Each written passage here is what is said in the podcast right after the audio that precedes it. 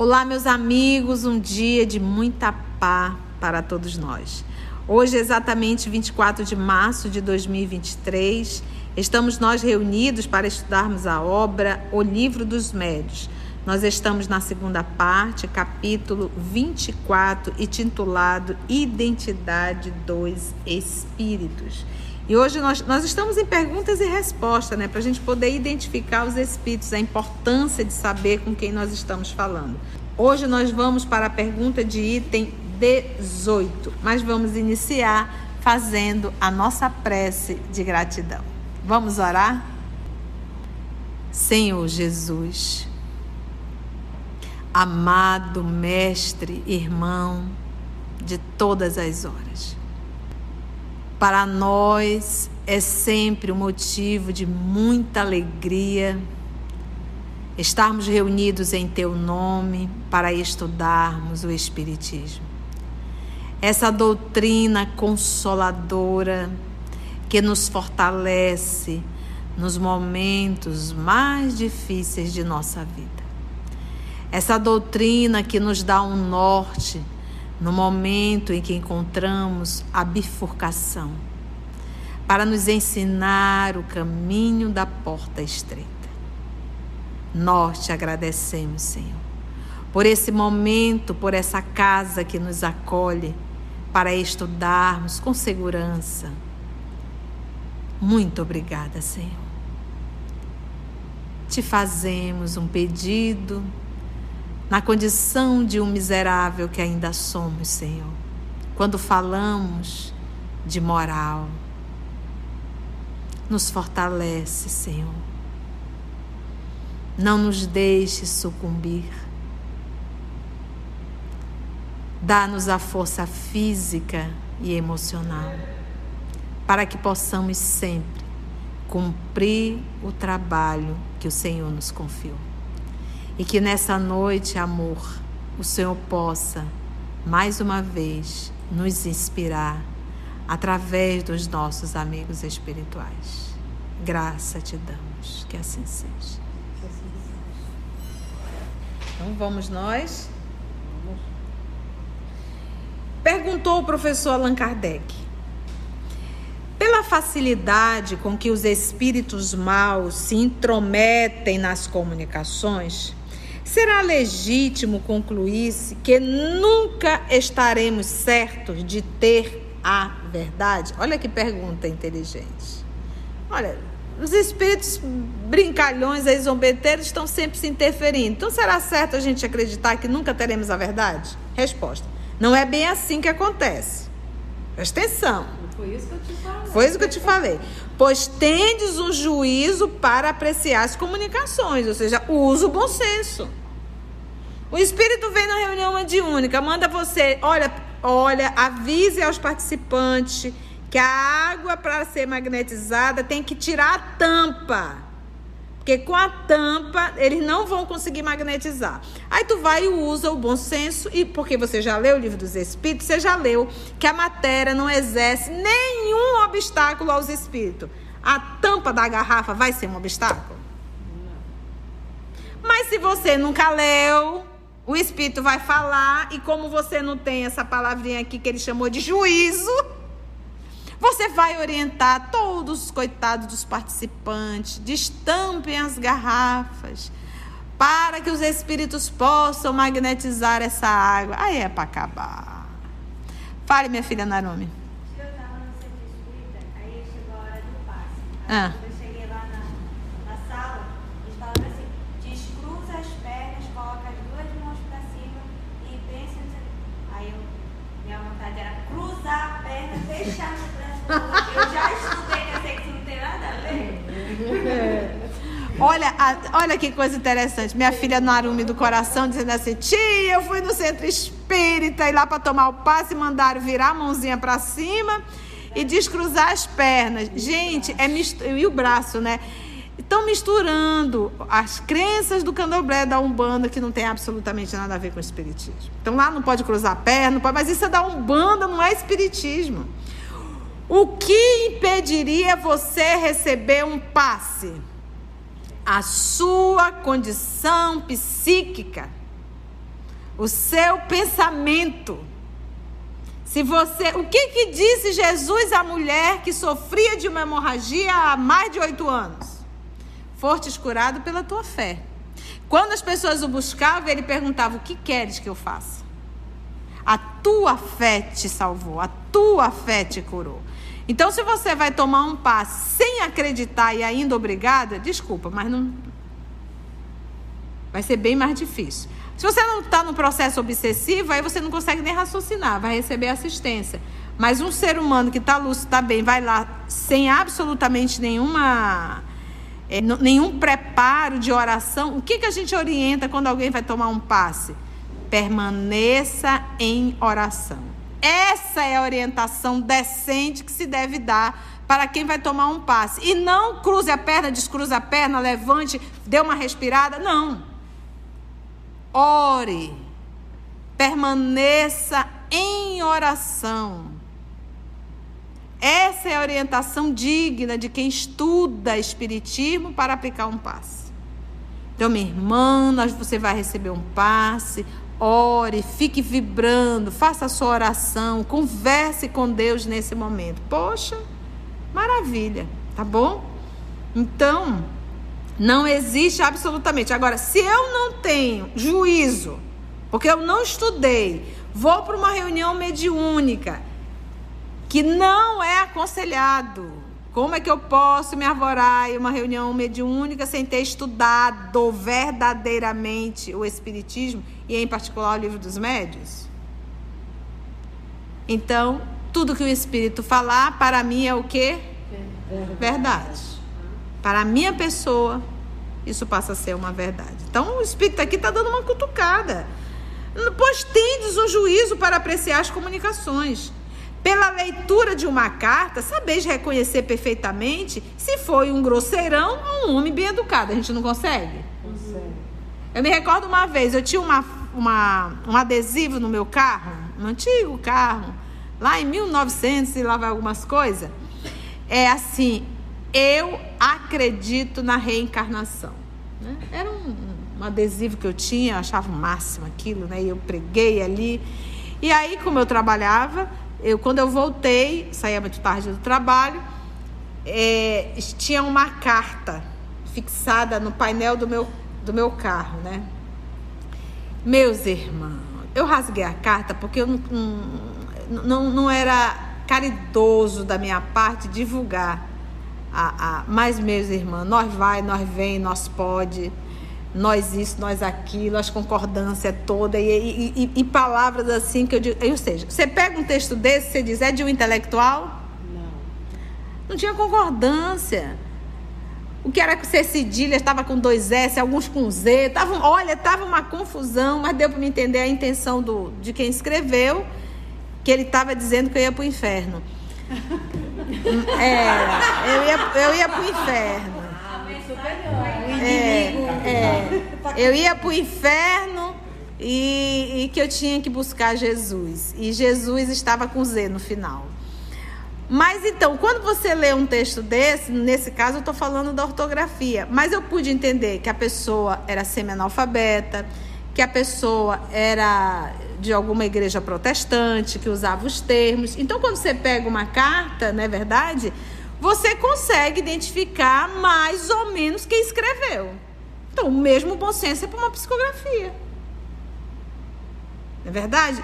Eu não vi o cidadão lá, mas só em pegar a carta eu tive uma noção mais ou menos desse cidadão, tá bom?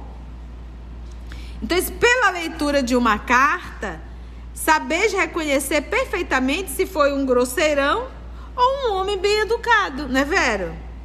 Um tolo ou um sábio que a escreveu. Faz sentido? Por que não poderíeis agir da mesma forma quando são os espíritos que vos escrevem? Ao receberdes uma carta de um amigo afastado, quem vos garante que a carta provém dele mesmo? a caligrafia, direis. Mas não há falsários que imitam todas as caligrafias e tratantes que podem conhecer os vossos negócios? Entretanto, há sinais que não vos permitirão qualquer equívoco. Se eu escrever uma carta para mim, para Carla, elas vão saber se aqui é da tia ou não é. Porque tem, tem a, a, tia tem forma de falar, de conversar, de escrever, não é verdade? Se a Naruma escrever para mim, eu também vou conseguir identificar. Então não é a caligrafia que parece com a tia Conceição, é a forma de escrever, é o, o que está ali dentro. Faz sentido? Faz. Entretanto, há sinais que não vos permitirão qualquer equívoco. O mesmo su sucede com relação aos espíritos. Imaginai que é um amigo quem vos escreve, ou que ledes a obra de um escritor e julgais pelos mesmos critérios. Tá então, é bom senso. Não existe, não vai existir uma luzinha. Esse é falso. Bi, bi, bi, bi. Não. Nós temos que usar o bom senso, o juízo e avaliar aquela comunicação, certo? Vem sempre algumas particularidades. E qualquer coisa que não esteja de comum acordo com a codificação, o que, que disse Emmanuel Chico? Se alguma vez eu te falar algo que não estiver de acordo com a codificação, esqueça o que eu disse e fique com Kardec. Emmanuel. Aí vem uns cãozinhos e diz que Kardec está errado e eles estão certos. Aí é para acabar. Então você já vê a origem. Se Emmanuel, esse espírito superior, falou isso, então eu tenho que conhecer a obra para eu poder ter discernimento. Então não foi à toa que Kardec deixou o Pentateuco para que a gente possa. E olha, meus irmãos, eu vou lhe dizer uma coisa. Só quem tem a ganhar somos nós. Porque fazer um estudo dessas obras, né, gente? Olha, a gente aprende a raciocinar melhor a identificar, o nosso vocabulário melhora, a nossa interpretação de texto, a nossa forma de pensar. Gente, estudar Kardec, que ele não deixa de ser um filósofo, também é um professor. E outra, os textos não são de pessoas mesquinhas, os textos são de espíritos superiores. Me diga se eu tenho um escritor aqui na Terra superior. Principalmente agora, né? Então, se eu quiser ler, eu vou ter que ler um Sócrates alguns dos filósofos, desses grandes missionários, o próprio Novo Testamento, o Antigo Testamento, que é, é inspiração do céu, mas não tem. Então você pega um texto de Allan Kardec, ele te ensina a raciocinar, porque todo o texto de Allan Kardec, como ele é discípulo também de Pestalozzi, né?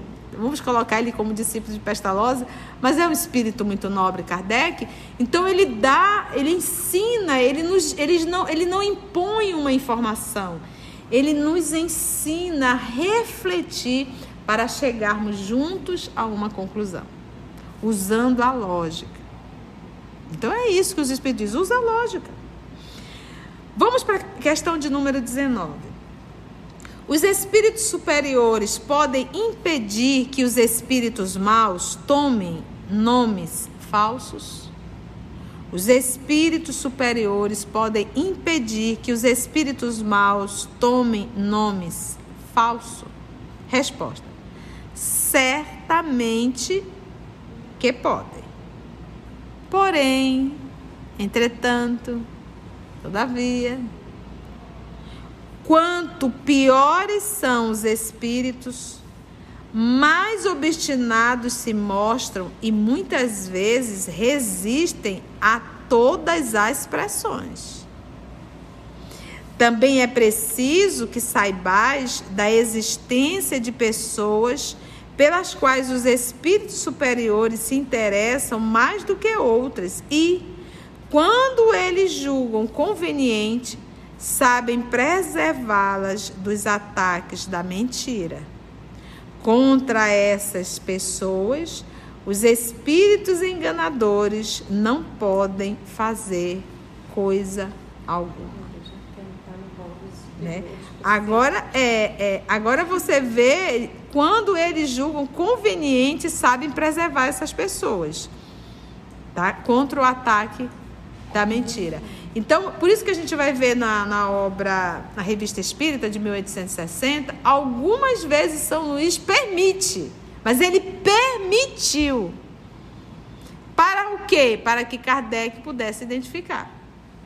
Aprendizado. Aprendizado. Aí Você está vendo? Existe esse tipo de espírito e temos que ter critério. Qual o motivo de seme- semelhante parcialidade? É, por que parcialidade? Com uns sim, com outros não? Um ele já interfere, outros eles É. Qual o motivo de semelhante parcialidade? Poxa, porque não protege todo Por que mundo? vocês estão se interessando por? Resposta: não há parcialidade, há justiça. Olho. A justiça é o grupo ali é um grupo que não estuda. Olha, gente, ir para um trabalho mediúnico sem estudo, isso mostra a tua falta de respeito com a doutrina espírita e com o trabalho. Isso mostra que você não leva absolutamente nada a sério. Se você não leva a sério, você acha que o espírito superior vai levar? Se vê que o grupo não tem comprometimento. Então, se o grupo não tem comprometimento, o que, que o espírito superior vai ficar fazendo com um grupo desse? Nós, nós que não somos espírito superior, a gente já não se permite a muitas coisas desagradáveis. A gente não aguenta mais determinados círculos de conversas, não aguenta. Agora imagine o espírito superior. Vai estar numa instituição para quê e por quê? Por isso é que ele diz: não é parcialidade, não há parcialidade.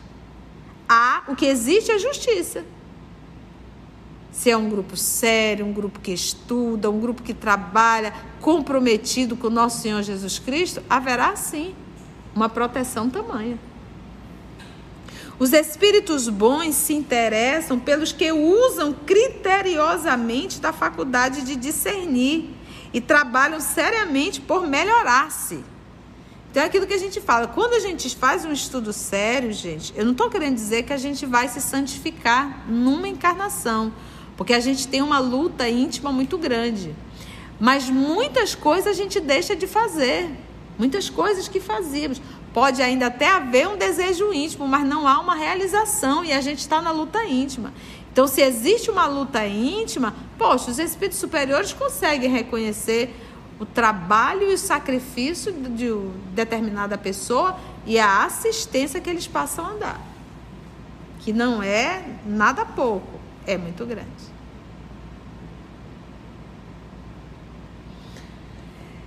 De discernir, trabalham seriamente por melhorar. São esses os seus preferidos. Quem são os preferidos? Olha lá.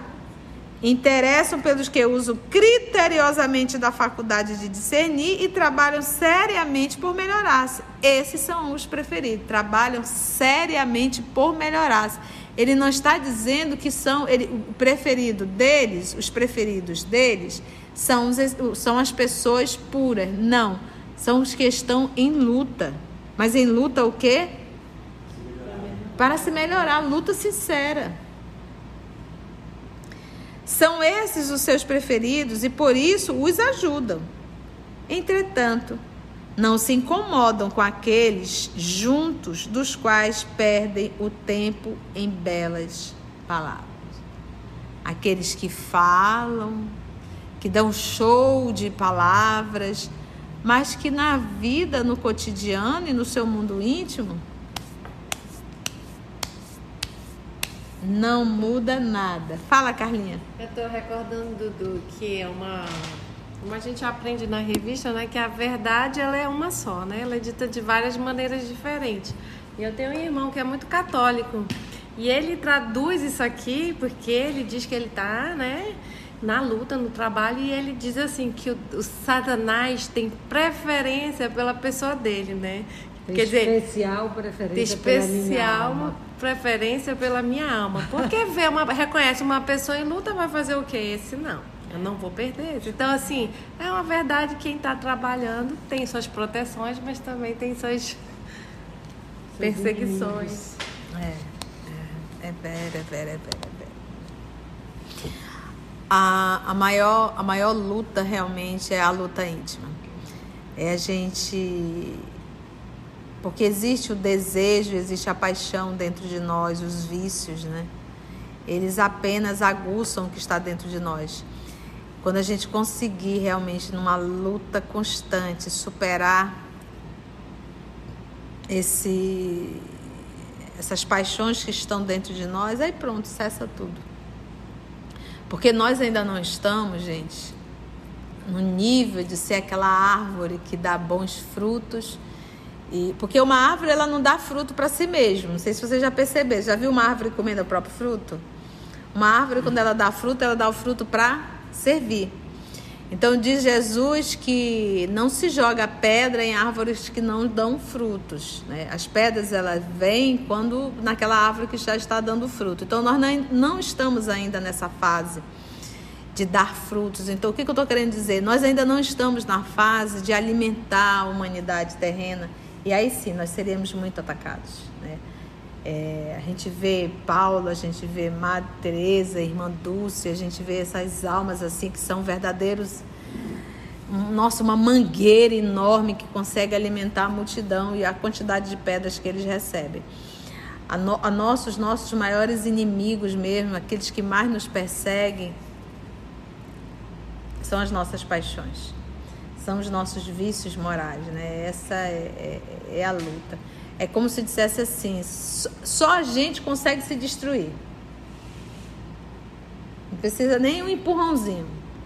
Mas quando eu consigo me trabalhar, é, eu acho que o estudo que a gente faz é para trabalhar realmente isso. É uma luta íntima muito grande. Muito grande mesmo para a gente superar. Uma vez superado, aí a gente está preparado agora. Aí é quando a gente começa a abrir bem essa árvore, começa a surgir aquelas florzinhas para no futuro dar os frutos. Dá para ir mais um? Dá. Então vamos lá. 21. 21. Por que Deus permite que os espíritos cometam o sacrilégio de usar falsamente nomes venerados? Que Kardec se deparou com isso. Daí nós vamos encontrar aqui as comunicações apócrifas. Tem nomes é, de Maria, Mãe Santíssima, tem nome de Jesus. É nome de, de santos, né, como rotulado pela igreja. Então ele pergunta: por que, que Deus permite? Resposta. Poderia se perguntar também por que Deus permite que os homens mintam e blasfemem. Eu adoro esses espíritos nobres, né? Porque realmente, né, a gente. É, é, bem, ele está perguntando por que, que os espíritos mentem. Mas aí é, pode, pode perguntar: e os encarnados não mentem? Por que Deus permite que os homens mintam e blasfemem? Os espíritos, assim como os homens, têm o seu livre-arbítrio. Ficou claro, gente? Livre-arbítrio. O que, que me protege do mal? O bem que eu faço. O que, que me protege do mal que está em mim? A luta íntima em me evangelizar. Pronto. Acabou. Todas as orientações do nosso Senhor Jesus resolvem essas duas encrencas. Porque Jesus nos ensina: amai-vos uns aos outros como eu vos tenho amado. Né? E todas as lições voltadas para o nosso mundo íntimo. Né? Então, a luta interior. Se você está no processo de subjugação, em que você se joga no chão, em que você incorpora você ali não está fazendo mal a ninguém. Você é uma vítima. Vítima entre aspas. Tá? Mas você naquele momento não, você não está se comprometendo. Entende? Você não está se comprometendo, você é uma vítima. Mas quando eu estou é, recebendo influências e anuindo com essa influência e realizando essa influência, essa atitude equivocada, aí eu estou me comprometendo. Então a gente sempre pensa que uma pessoa que está incorporando, que está se batendo, ela está na, no pior momento, ela está na, na pior situação. Não está. Ela está subjugada. É muito doloroso. Mas a gente, às vezes, nós estamos envolvidos com os nossos desejos, com as nossas paixões, com os nossos vícios, com determinadas entidades que potencializam mais ainda. E eu vou ter que responder por isso. Que por mais que eu esteja sendo influenciada, é o meu parceiro, é o meu sócio e quem está realizando sou eu. Então eu vou ter que responder.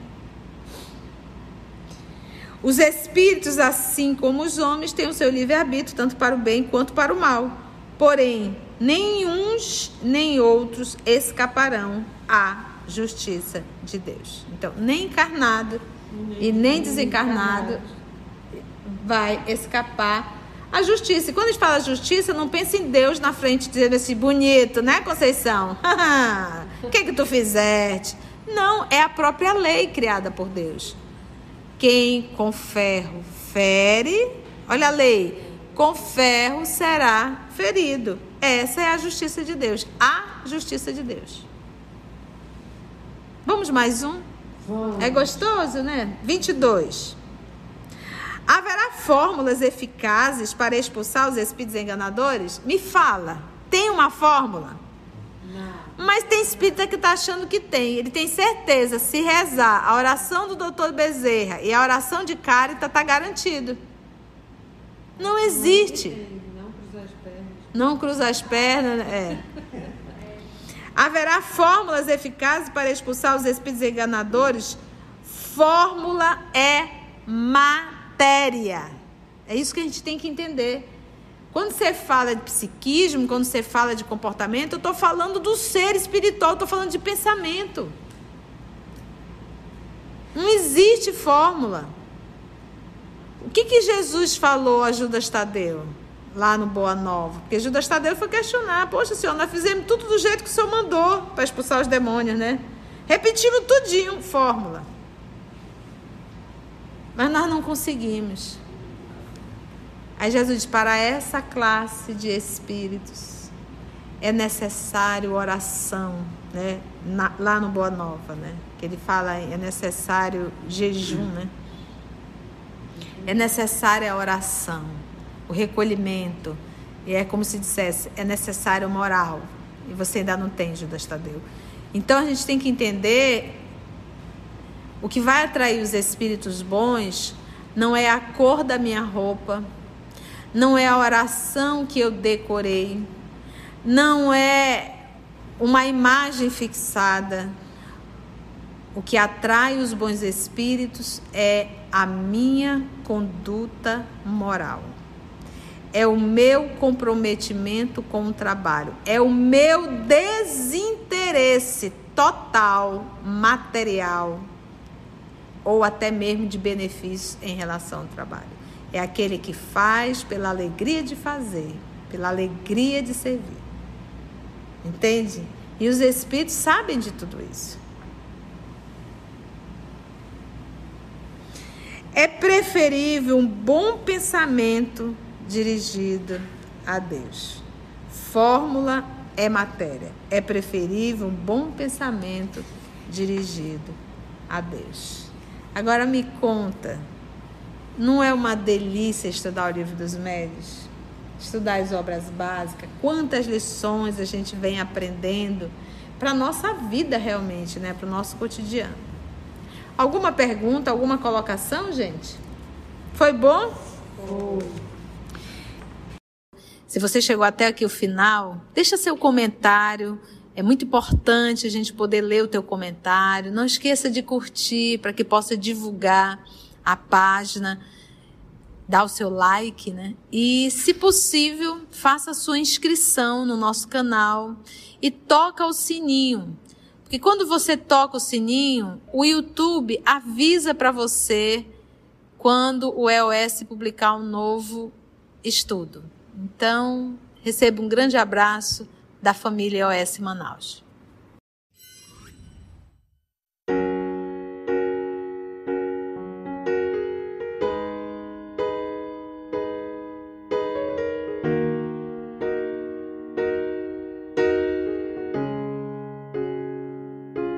Antes de orarmos em agradecimento, vamos ouvir algumas considerações da tia que destacamos neste estudo para a reflexão dos ensinamentos.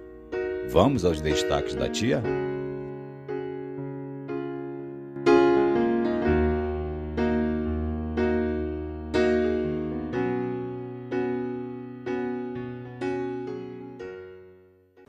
O que impediria você receber um passe? A sua condição psíquica o seu pensamento. Ore, permaneça em oração. Essa é a orientação digna de quem estuda Espiritismo para aplicar um passe. Então é aquilo que a gente fala. Quando a gente faz um estudo sério, gente, eu não estou querendo dizer que a gente vai se santificar numa encarnação, porque a gente tem uma luta íntima muito grande. Mas muitas coisas a gente deixa de fazer, muitas coisas que fazíamos. Pode ainda até haver um desejo íntimo, mas não há uma realização e a gente está na luta íntima. Então, se existe uma luta íntima, poxa, os espíritos superiores conseguem reconhecer o trabalho e o sacrifício de determinada pessoa e a assistência que eles passam a dar, que não é nada pouco, é muito grande. A maior, a maior luta realmente é a luta íntima. É a gente. Porque existe o desejo, existe a paixão dentro de nós, os vícios, né? Eles apenas aguçam o que está dentro de nós. Quando a gente conseguir realmente, numa luta constante, superar esse, essas paixões que estão dentro de nós, aí pronto, cessa tudo a, no, a nossos nossos maiores inimigos mesmo, aqueles que mais nos perseguem, são as nossas paixões, são os nossos vícios morais, né? Essa é, é, é a luta. É como se dissesse assim: só a gente consegue se destruir, não precisa nem um empurrãozinho. Mas quando eu consigo me trabalhar, é, eu acho que o estudo que a gente faz é para trabalhar realmente isso. É uma luta íntima muito grande. Muito grande mesmo para a gente superar. Uma vez superado, aí a gente está preparado agora. Aí é quando a gente começa a abrir bem essa árvore, começa a surgir aquelas florzinhas para no futuro dar os frutos.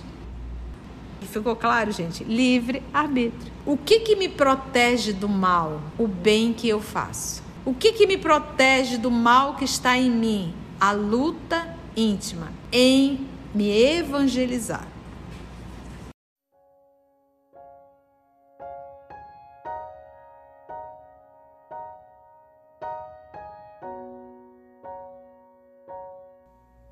Assim, concluindo o nosso estudo de hoje e agradecendo o nosso Mestre Jesus por mais este momento de aprendizado, vamos orar?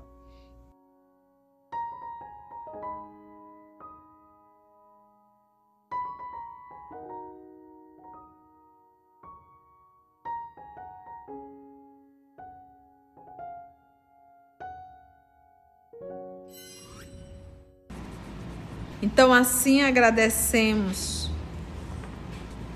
ao nosso Senhor Jesus por mais uma oportunidade, aos amigos espirituais aqui presentes e, acima de tudo, ao nosso Deus, ao nosso Pai Criador. Graça te damos, Senhor, que assim seja.